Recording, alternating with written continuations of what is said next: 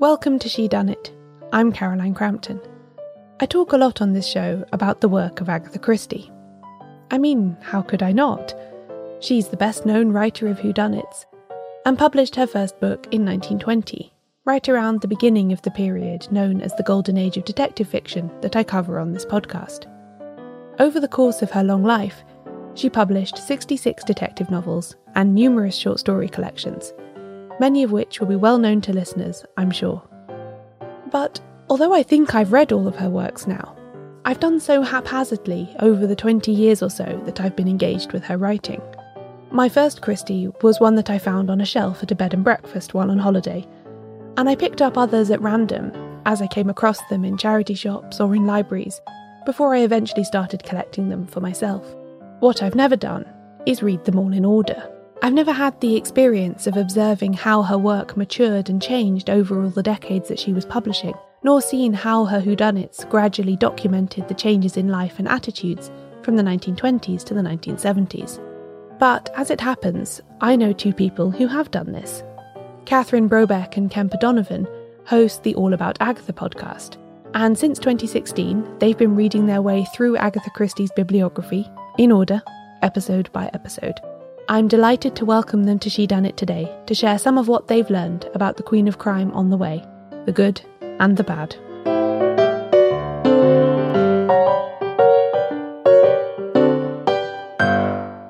What drew you to Agatha Christie in the first place? I was always an, an avid reader when I was younger, and we've actually joked about this quite a bit on the podcast that Agatha Christie is an author that a lot of avid readers find quite early on, almost using as a bridge from children's literature so to speak, to more adult things because Agatha Christie is very much not children's literature. She was actually very adamant about that. She did not like when people called her books, you know, juvenilia or YA or, or anything like that. But I think that a lot of younger readers who are, you know, really keen on just reading do find her because she's so available. And I suppose that's why I just you know initially gravitated toward these texts and and started reading them and then I I found them as you know irresistible as 2 billion people apparently have and the rest is history. Catherine, what was your Christie origin story? What was your first one? My mother loves Agatha Christie. And also, she loved PBS, so our, our public television station in the United States. And so, as a very, very little girl, I would sit on her lap and watch Poirot. And so, I was a pretty early reader. And so I read a lot of Nancy Drew. And when I could graduate from that, I graduated to my mother's massive collection of like 1970s paperback copies of Christie. And do you remember which was the first one was, or was it more of a general immersion? It was probably something quite bad, to be completely honest, Caroline.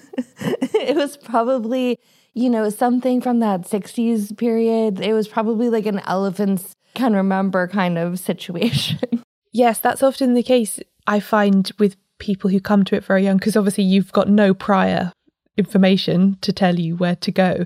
And also, by that point, she was so famous that those were kind of the most ubiquitous books because they were printing so many of them. Right. And of course, so of course, there were copies of them. And so I'm sure, I'm sure it was something, it was that, or maybe, um, maybe Halloween party. I mean, there something like that was definitely one of the earliest ones. And I just literally pulled them off the bookshelf. I mean, there was no order in mind, which makes our project especially odd, given that I don't think either Kemper or I read them in any particular order whatsoever. So, as you alluded to there, Catherine, you know, your project of reading everything Christie wrote in order. When did that first come to mind and how did you decide to embark on it? Yeah, we know exactly where we were. That's the funniest thing about it. It's not just some harebrained scheme. Like, I bet you I could describe what we were eating. Don't you think, Kemper? Yes, absolutely. We were sitting in a restaurant in Beverly Hills. And I had been noting to Kemper that I would like to start a podcast. And he didn't want to do the topic that I had wanted, but he was very keen on the notion sort of based around it, which is again, a transitional reading. What is really influential to you when you're young? And for both of us, and we know that it's Christie. And so Kemper basically said, oh, Well, I don't want to do your idea, but we could do Christie.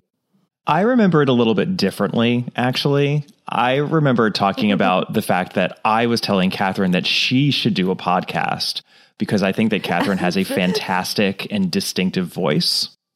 And I remember her saying, well, you know, maybe, but I don't even know what, what I would do it on. And then we were sort of, and we had obviously developed this little like side pocket part of our relationship in which we would talk about Agatha Christie and mysteries and and that it kind of grew organically from there. So somewhere in in between those two origin stories. Um so the idea of Christie was established and where did the idea of reading her in order come from? Well, start at the very beginning. It's a very good place to start. for sure. And as you've been doing it for years now. Is there a sense that you're getting to know Christie differently than you had prior to this project? Oh, yes. Absolutely. In a lot of different ways. Yeah. I mean, I find Kemper, I don't know, we we've talked about this obviously. And you know, there's no bigger fan of Christie's autobiography than Kemper Donovan. but I would say that I have found it this is probably going to sound a little bit silly, but as a woman, I have found it really interesting to read her in order. Um, because there is a sort of hopeful joie de vivre at the beginning, especially in some of the short stories on in Tommy and Tuppence, and even in something like The Secret of Chimneys. And that ends up vanishing, you know. Yes, I suppose that's right. She does her characters anyway become more world weary perhaps and experienced as she did herself. Mhm. I think don't you think Kemper? No, I do. I think that in general because so many people Uh, experience Christie in this one-off sort of a way where you know you pick up a book at random or nearly at random. You read it, you enjoy it, you put it down. Then maybe uh, a few months or a few years later, you pick up another book. You might not even be aware of where it is in the chronology. That's certainly how I read Christie before doing the podcast and doing it in any sort of systematic way. I think for that reason, there's often a sort of static or even flattened nature to Christie's settings, or at least that's how they're perceived by a lot of readers. And I think the the other major reason that that happens is a lot of people experience Christie first, if not foremost, through the the many many adaptations of her novels that exist. And many of those adaptations are very purposely set in a static time period. We talk a lot about this on our podcast, but the David Suchet series, which, you know, is is quite beloved by us and so many others, you know, is set pretty much in 1936, thereabouts, the the entire series. And when you read Christie in order as opposed to just picking up a novel here and there, you really, I think, gain an, an appreciation for how much her novels are not set in a you know a, a pretend sort of place that doesn't exist, which again is a sort of popular conception, but they're very much set in the real world. And because of that, her settings do change and the tone of the books changes very much from, you know, the bubbly 20s. You know, that's it's such a contrast, those books, uh, when you're comparing the post war but the post World War II books um, are just remarkable for how much she's really commenting on the erosion of the servant class and you know this notion that the well-ordered lifestyle in which every neighbor knew every other neighbor is just gone. And she weaves that into the very mysteries that she is telling which is you know so brilliant. So i'm constantly struck as we're reading them in order by just how anchored Agatha Christie's books, in fact, are in the real world. And I think that's something that's a statement that I think would shock a lot of a lot of true fans of Christie because if you're not reading it that way, that that just may not come across. That makes a lot of sense. Yeah, I definitely remember. I think it's a murder is announced was the one that really triggered that for me.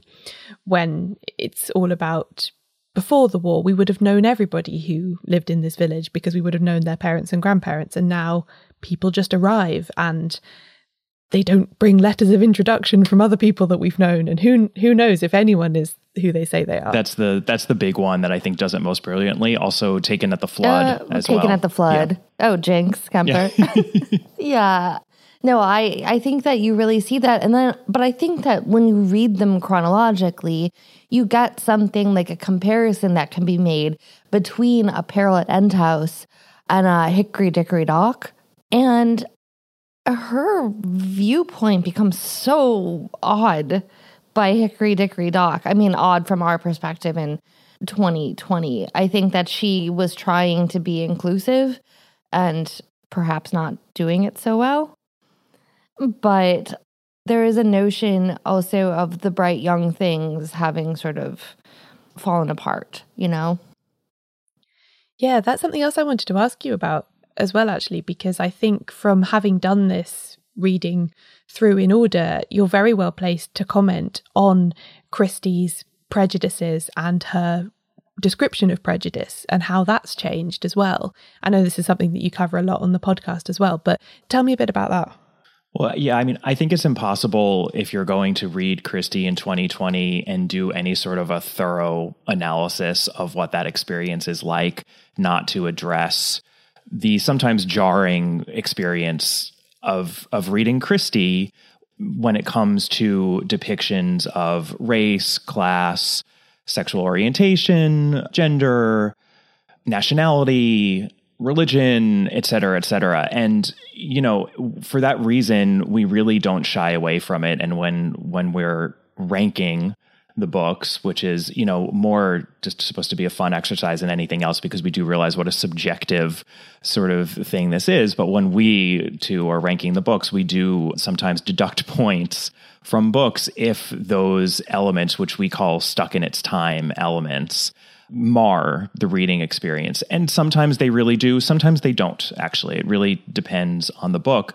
But, you know, one thing I would say is that I think the reason why those elements are often there is that Christie actually was grappling with a lot of different themes and interests beyond just the murder plot that she was telling. So I think, you know, it's important to give her credit for the fact that she was actually biting off a lot in these books and and more than she is often given credit for. And sometimes she quits herself better than others. And then of course there's also just the fact that it's very unusual to have you know written books as long ago as she did but still but to still be as you know vigorously and vibrantly in print as she is and to be as widely read as she is i think there are a ton of other authors who simply just aren't read who were writing exactly as she did in her time and she's the one that we get to judge because we still read her book.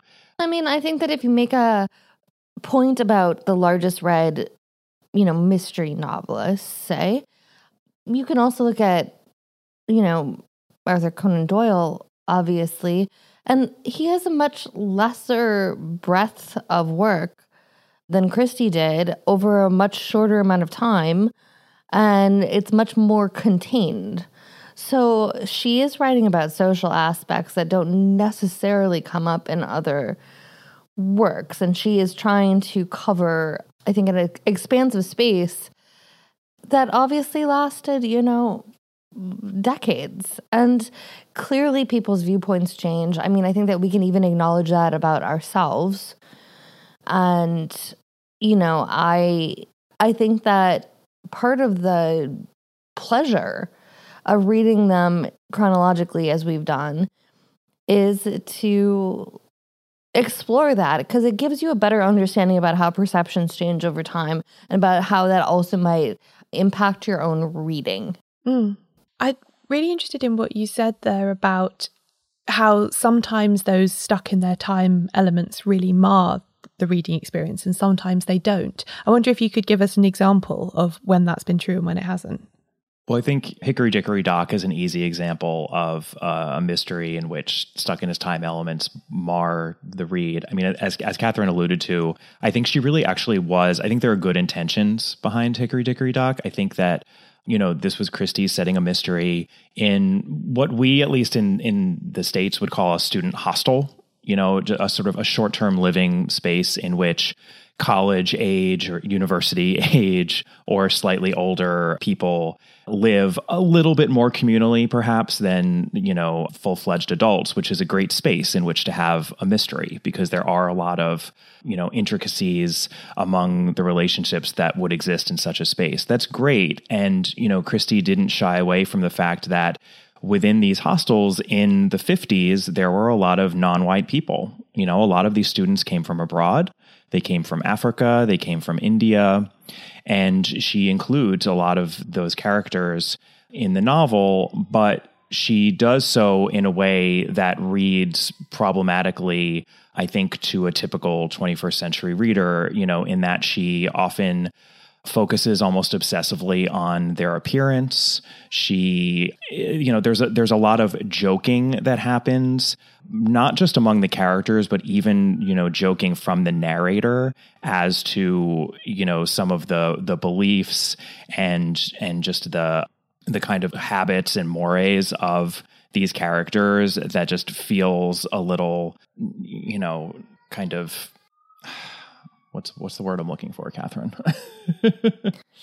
Well, it feels a little bit reductive. Yeah. And, like, you know, one of the things, Carolyn, I don't know how it was in the UK exactly, but we had a trend probably when I was in high school ish about multiculturalism as like that is, that should be the sort of, you know, raison, you know, in learning. And, you know, it's all obviously fallen out of popularity because it was reductive. And I think that you see that where she's trying. It's like there are a bunch of boxes being ticked, and none of them are being ticked very well. And so instead, you get this sort of mishmash of Christie's version of, you know, England as she knows it and then trying to pop in these other characters and it doesn't really work honestly. It feels as though those characters are being belittled and i think if we you know if we wanted to be you know make an even stronger statement you could even say that there's it, it almost feels as though there's a little bit of con- of contempt in the way that they are being portrayed, and I don't think that that is intentional at all. But I do think it's because there's a bit of a superficial aspect to the way that those characters are created, as opposed to the white characters in the mystery. And we are constantly talking about the fact that even though some will claim that Christie, you know, created cardboard characters or they were just stock types and they didn't actually have any depth to them, you know, I will deny that to my dying day. I mean, I, I think if you read the text, it's just not true. In in some of the novels, it's true. There are some novels that are better than others, but in some of the, in, in you know, some of her best,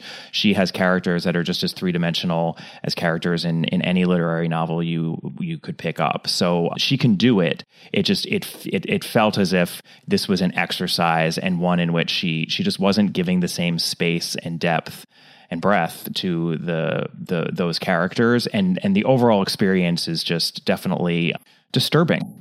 And it's ironic because if you think of her most well-known creation is one Hercule Poirot who is Belgian. He is a refugee.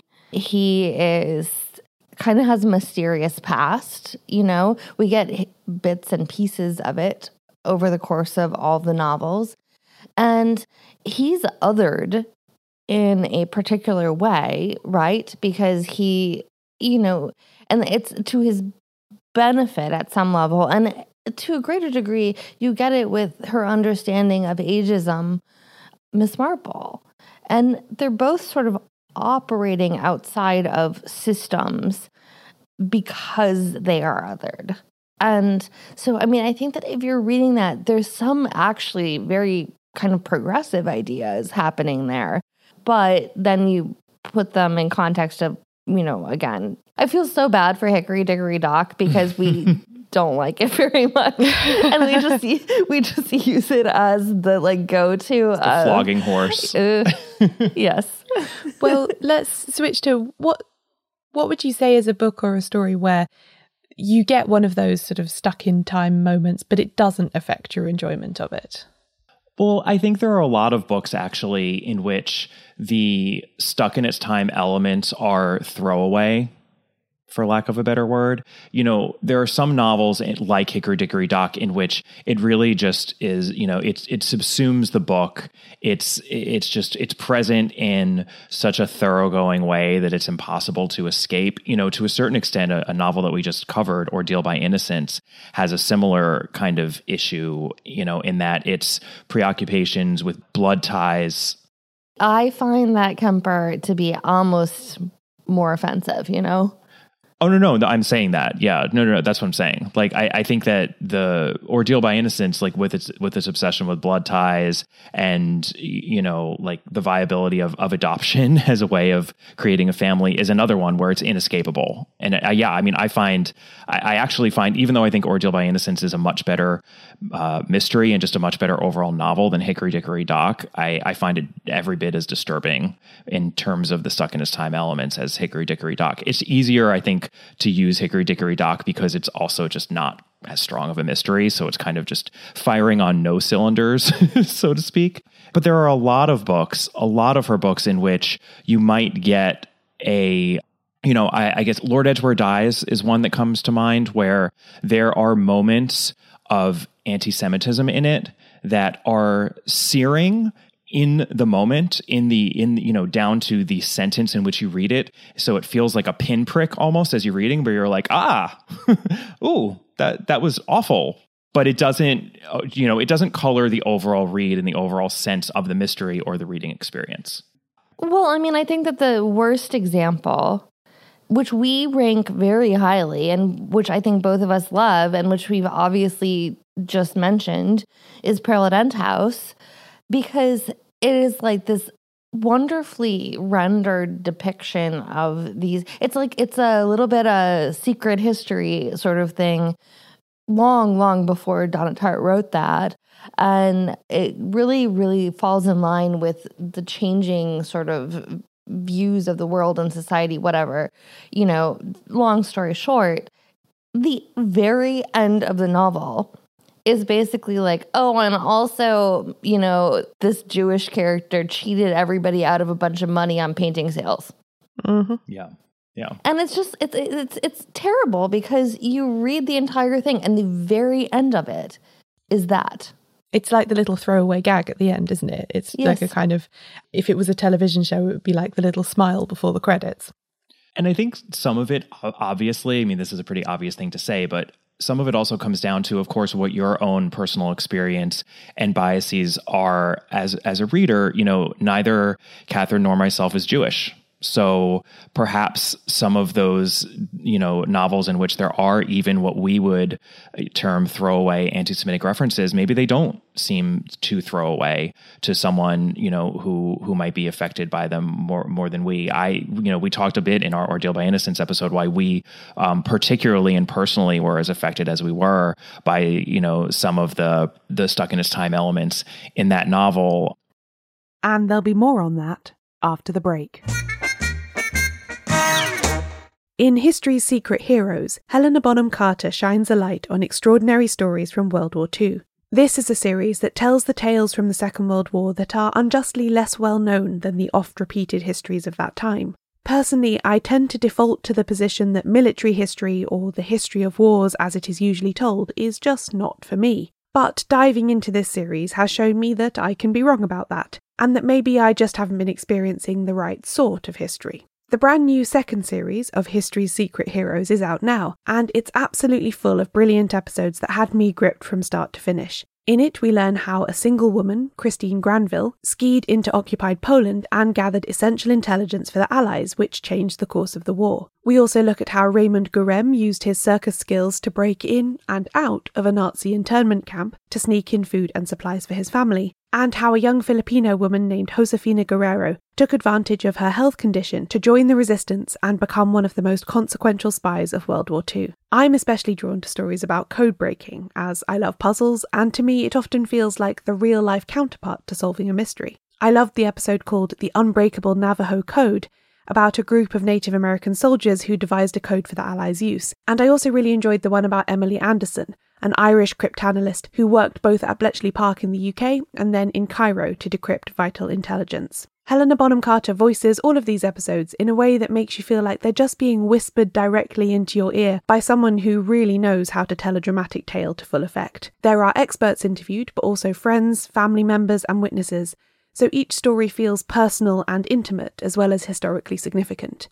Episodes will be released on Mondays wherever you get your podcasts. But if you're in the UK, you can listen to the full series now, first on BBC Sounds.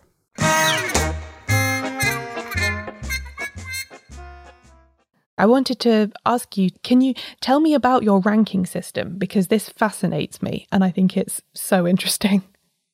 It's a bit rudimentary. I'm always for some reason a little embarrassed when we actually have to talk about our, you know, our ranking categories because I think they're pretty basic, but you know, we essentially break down each of the novels into some pretty standard, you know, sorts of aspects of writing and reading a book. so there are, there are five of them, and the first two have to do with plot. Plot is obviously key to mysteries and and to Christie. And our first is just plot mechanics. So it's it's kind of you know the workings of the plot. How elaborate is it? Does she pull it off? Is everything sort of are the loose ends tied up? Is it all is it all kind of working the way that it should?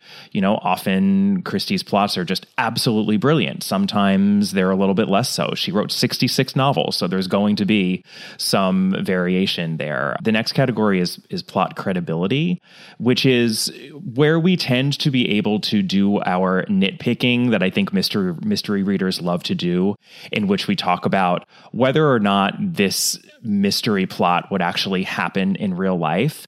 And you know, I we do realize that verisimilitude is not necessarily what a mystery writer and especially a mystery writer like Christie is going for. Sometimes half the fun is that this never would have actually happened in real life. And you know the mechanisms of the plot are Wait, are you saying are you saying Kemper that um not a bunch of random strangers would travel to an offshore island via a random stranger's request? Is that not uh, typical with normal life because I've been doing things I've been doing things wrong clearly if that's the case. Well, funnily enough, I believe I don't have the grid in front of me, but I believe that on, um, on plot credibility and then there were none actually did quite well because this isn't really spoiling anything, but the the murderer in that novel is a psychopath and it's this outlandish psychopathic scheme and yes, it's quite believable that the murderer would have come up with this plot and actually even been able to enact it and and kind of orchestrate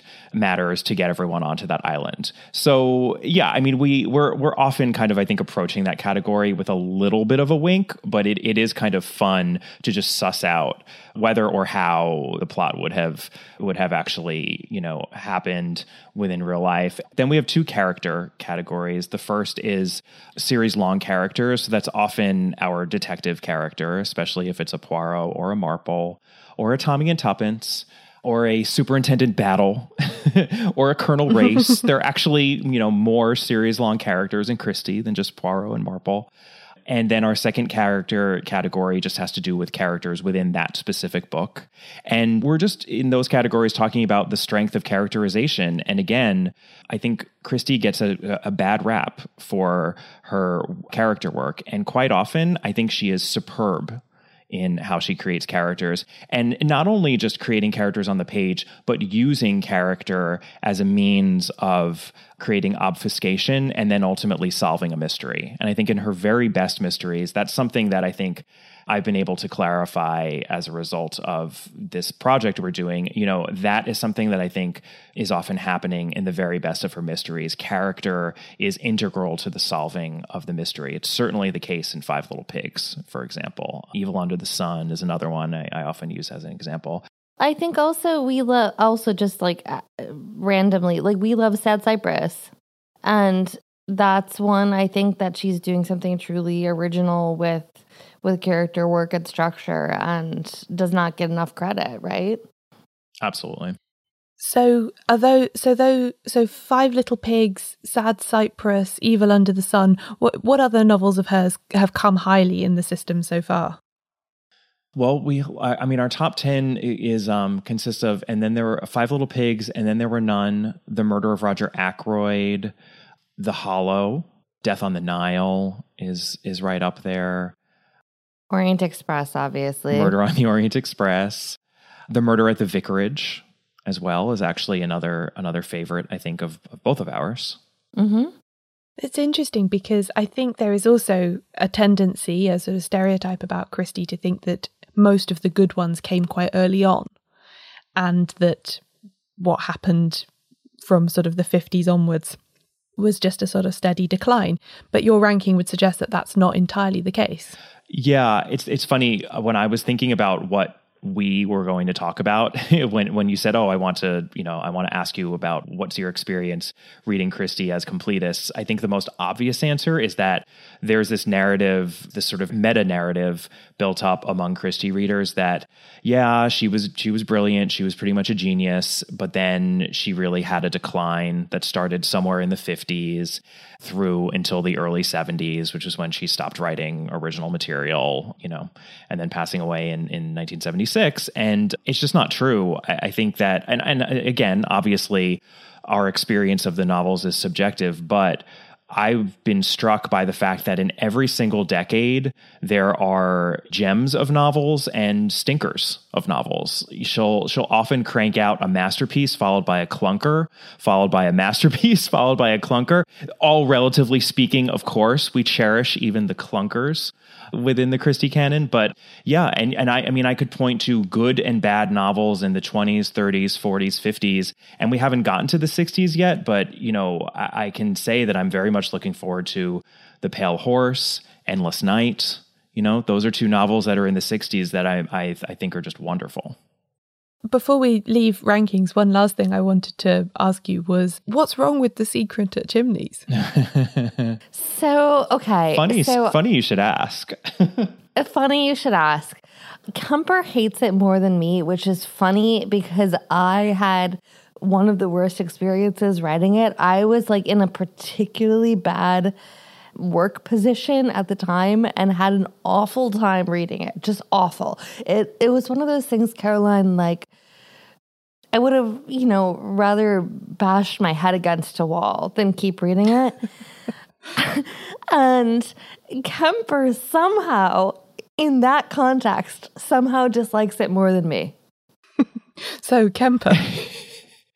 It's well, you know what? The Secret of Chimneys for me is one of those books where the stuck in its time elements significantly mar the read because it is an extremely xenophobic anti and anti-Semitic book, and it is meant to be lighthearted and frolicsome and frivolous and fun. And I find that contrast to be really distasteful. So I think that that's one area in which the book I'm sure worked a lot better when it was published because I, I think you know the the depictions wouldn't have you know obviously wouldn't have jarred as much for a contemporary reading audience and otherwise it's the, the thing I think that also a lot of people forget when it comes to Christie is that she didn't just write mysteries, she also wrote these thrillers, right? And yes. they really are peppered throughout her career. I mean, she did, she was doing thrillers even in the 50s we covered They Came to Baghdad and Destination Unknown. Those were both written in the 50s. And in the 60s, we'll, we'll have uh, one or two as well. But she wrote a lot of them in the 20s early on. And one of them is actually one of our favorites. We it's become just a, a, running joke on our podcast that we are the biggest man in the brown suit stands. We just can't get enough of it. We we just want to talk about it all the time. It's delightful. We love anne Beddingfeld, Beddingfeld. she's just she's a heroine. our you know she's she's our jam. But um secret of chimneys just just doesn't work for me in the same way. And i think with those kinds of you know linearly constructed thrillers, either the story really works for you or it really doesn't. There's not a whole lot to, you know, sort of hold on to as there sometimes is in mysteries where you can at least point to oh well i really like that clue because that was so clever or you know the twist didn't work for me but my you know on the on the way to you know on the way there everything but the resolution you know i, I was very gripping et cetera et cetera. I think it just either sometimes it's a little bit more black and white and that's just one where the secret of chimneys just does not work for me and i just found it to be a, a miserable reading experience but not not the most miserable reading experience out of out of any Christie. and I wanted to ask you as well about the perspective of reading these books as Americans, because I think they will, you know, hit different people differently wherever they are and whoever they are. But specifically from your perspective on the other side of the Atlantic, how does Agatha Christie strike you? Um, I think both of us have like basically been brought up reading British novels. And so I actually find that a little bit hard to even parse because I think that, you know, I just think of even like Jane Austen as part of my DNA. Like, if I'm going to think about something, I'm going to like bring up a reference to Emma or, you know, Sense and Sensibility and, and, so Christie falls under the same camp. It's just part of my DNA.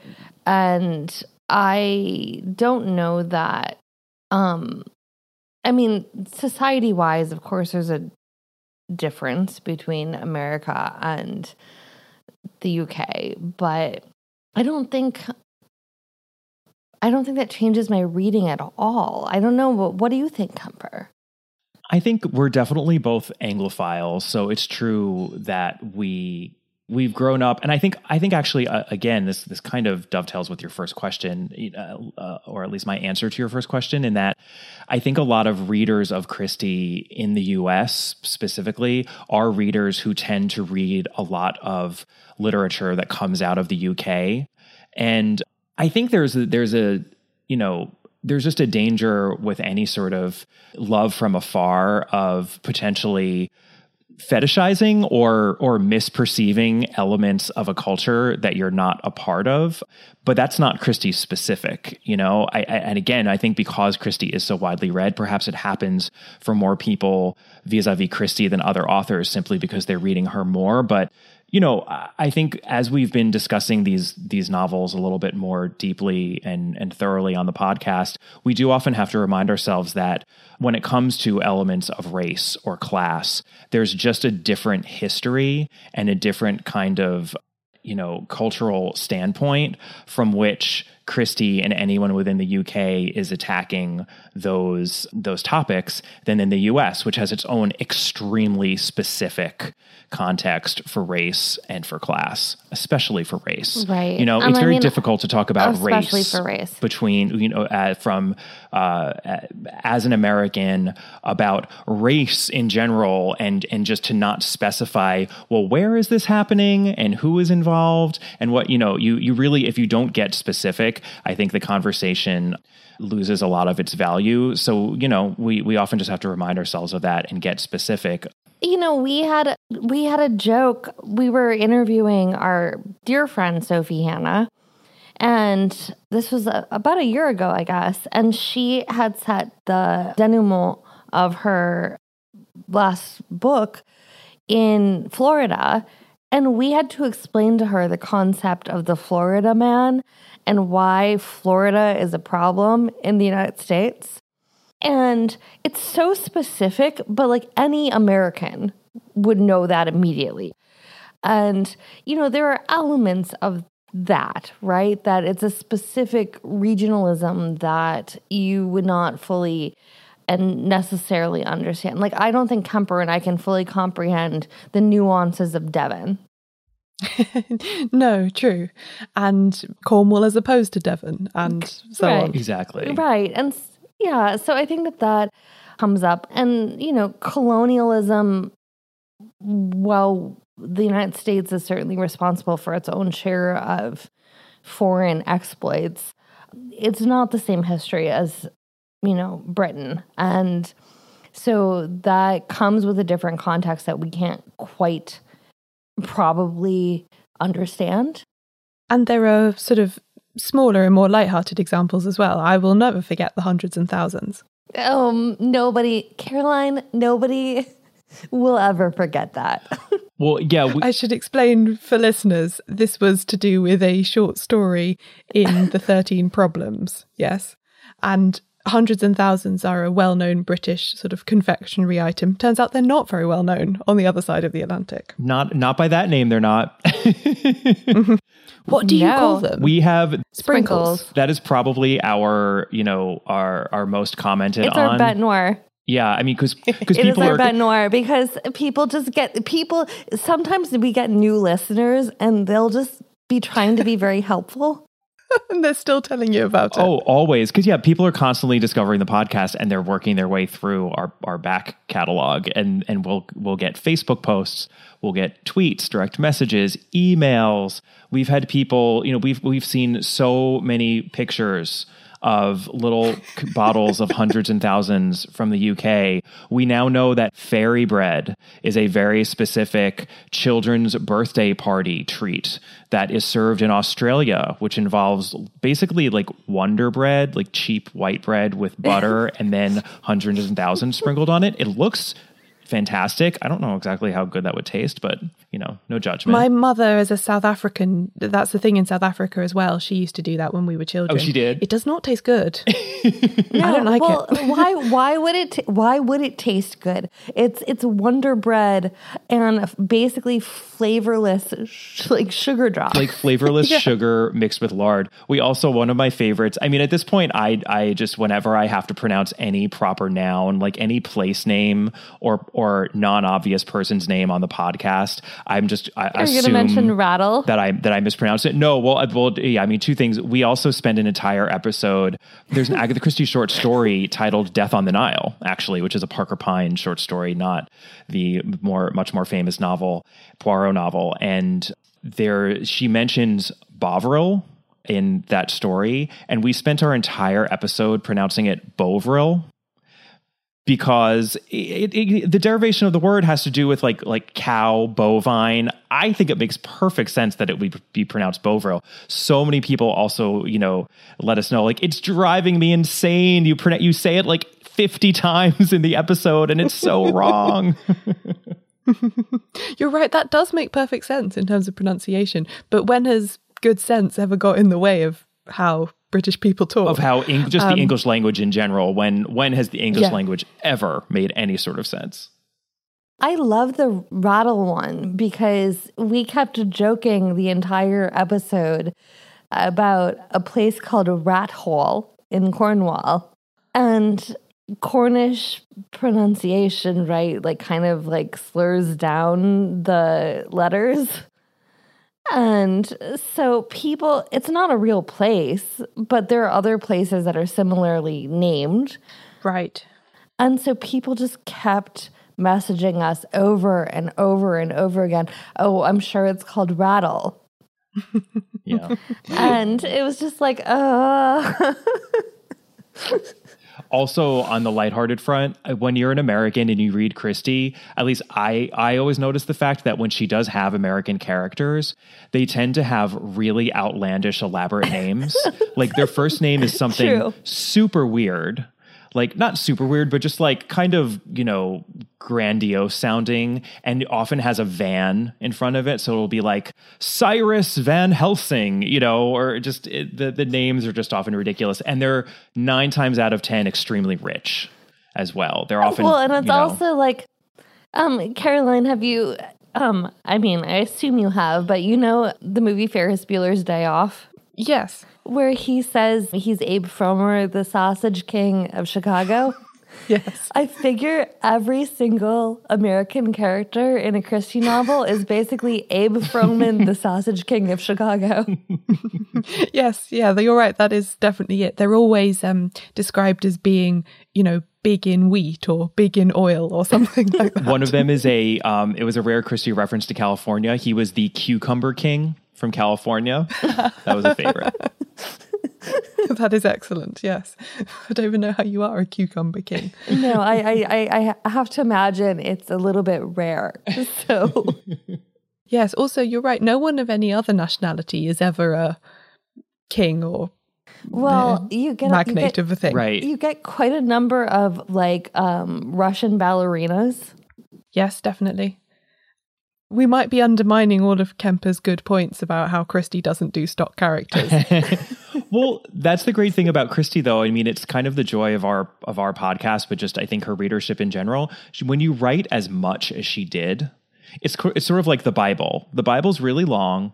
There's a lot to pick and choose from. So if you want to make a point or or you want to prove, you know, a certain hypothesis or something, you can cherry pick whatever you want. And if you pretty much want to make any point about Christie, you can because there's something there in the text. So if you want to find an example of a character poorly drawn, of course, you can find that. But you certainly can find many examples of the opposite as well. And just to finish up, I wanted to ask would you recommend this chronological and completist approach to Agatha Christie's work? I don't think I don't think that's a recommendation to be made. You should read books for pleasure. And unless you are doing something as a grand scale project, I don't think it necessarily matters, especially because she does not have a serialized detective, really. I mean, Poirot and Marple, you could read them out of order and it would be fine. You know? I mean, I, I guess at the end of the day, like, reading should be both for you know illumination and education in some ways but also it should just be for joy. And if you want to just pick up you know some bad 60s you know again like halloween party or something which uh, not not bad per se but you know if you just want to pick that up, if you've never read a single other one, I'm sure you would actually just enjoy it. You don't have to be pedantic about it. And I, I don't think that that's necessary at all. I think that the important point to make is that it's not necessary to enjoy and appreciate Christie, to read it, to read Christie the way that we are. So I certainly have gotten a lot more out of my reads on Christie doing mm-hmm. what we've done. But what we're doing is also a little insane and a little obsessive. So it's not something that I think, you know, we would expect a lot of other readers to do. I think you do gain a much deeper insight into what she's doing and in particular the kind of writer that she was so that, you know, the the fact that she did create characters with a ton of depth and complexity, and the fact that even though in some of these novels she's essentially recycling the same plot but but seeing and gaining an appreciation for the fact that she what she was able to do there was create an entirely different world and an entirely different setting with an entirely different feel and tone to it like for me, that gives an appreciation that this is someone who did more than just create complex and intricate plots. She's so much more than that. So it gives me a, a, you know, I think a deep sense of satisfaction to be able to point to that as the reason why I love Christie as much as I as I do, because I think that's also at the heart of why we're doing this. We love Christie so much that it's almost that itself is a mystery. Like, why is this this one author and and and her novels? Why do I love them as much as I do? Because I really love them so much more than other mysteries. And I love mysteries in general, but there's something about Christie specifically. Nothing gives me as much comfort and pleasure and satisfaction as Christie. And why is that? Because it's not obvious. You know, it's not obvious. And I think because it's not obvious, a lot of people just kind of shrug their shoulders and say, um, uh, I don't know, I guess, you know, and, and then they think up answers that aren't really based on textual evidence where they say, well, I guess it's because she said everything in dreamy, faraway places that don't really exist. So this is just wish fulfillment and escapism, and that's it. And, you know, that's not really true. So I think for, for us, you know, our experience of Christie has certainly been greatly enhanced by by the project and perhaps for other people because I think a lot of people feel that way about Christie that that it is Christie in particular that who who speaks to them. You know, these texts speak to them somehow, especially in times like what we're going through, you know, a, a hard year like 2020. So to that extent, I, you know, I would recommend doing this, but I think that to appreciate Christie the way most people do, you can certainly just pick up a book, uh, you know, at, at pretty much at Right. random. I mean, I think that you also, they're just part of that is that they are just easier reads because they're immensely readable. That's not that's not condescending at all. I think it's a, a massive skill that she has to make books that eminently readable. You know, but it's it's like you could pick up Great Expectations and not read David Copperfield, right? Or not read Bleak House that doesn't matter and it shouldn't particularly matter with Christie unless you're looking at a really comprehensive viewpoint and actually frankly it would probably take you less time to read a giant chunk of Christie than it would to read Bleak House. Very true. Well, it has been absolutely brilliant to talk to you both. Thank you very much, Kemper and Catherine, for talking to me today. You can find their podcast all about Agatha in all of the places that you already listened to this one. Thank you so much, Caroline. It was a pleasure speaking with you. A pleasure and we love we love Shedunnit. Big, big, obviously big fans of of your podcast ourselves.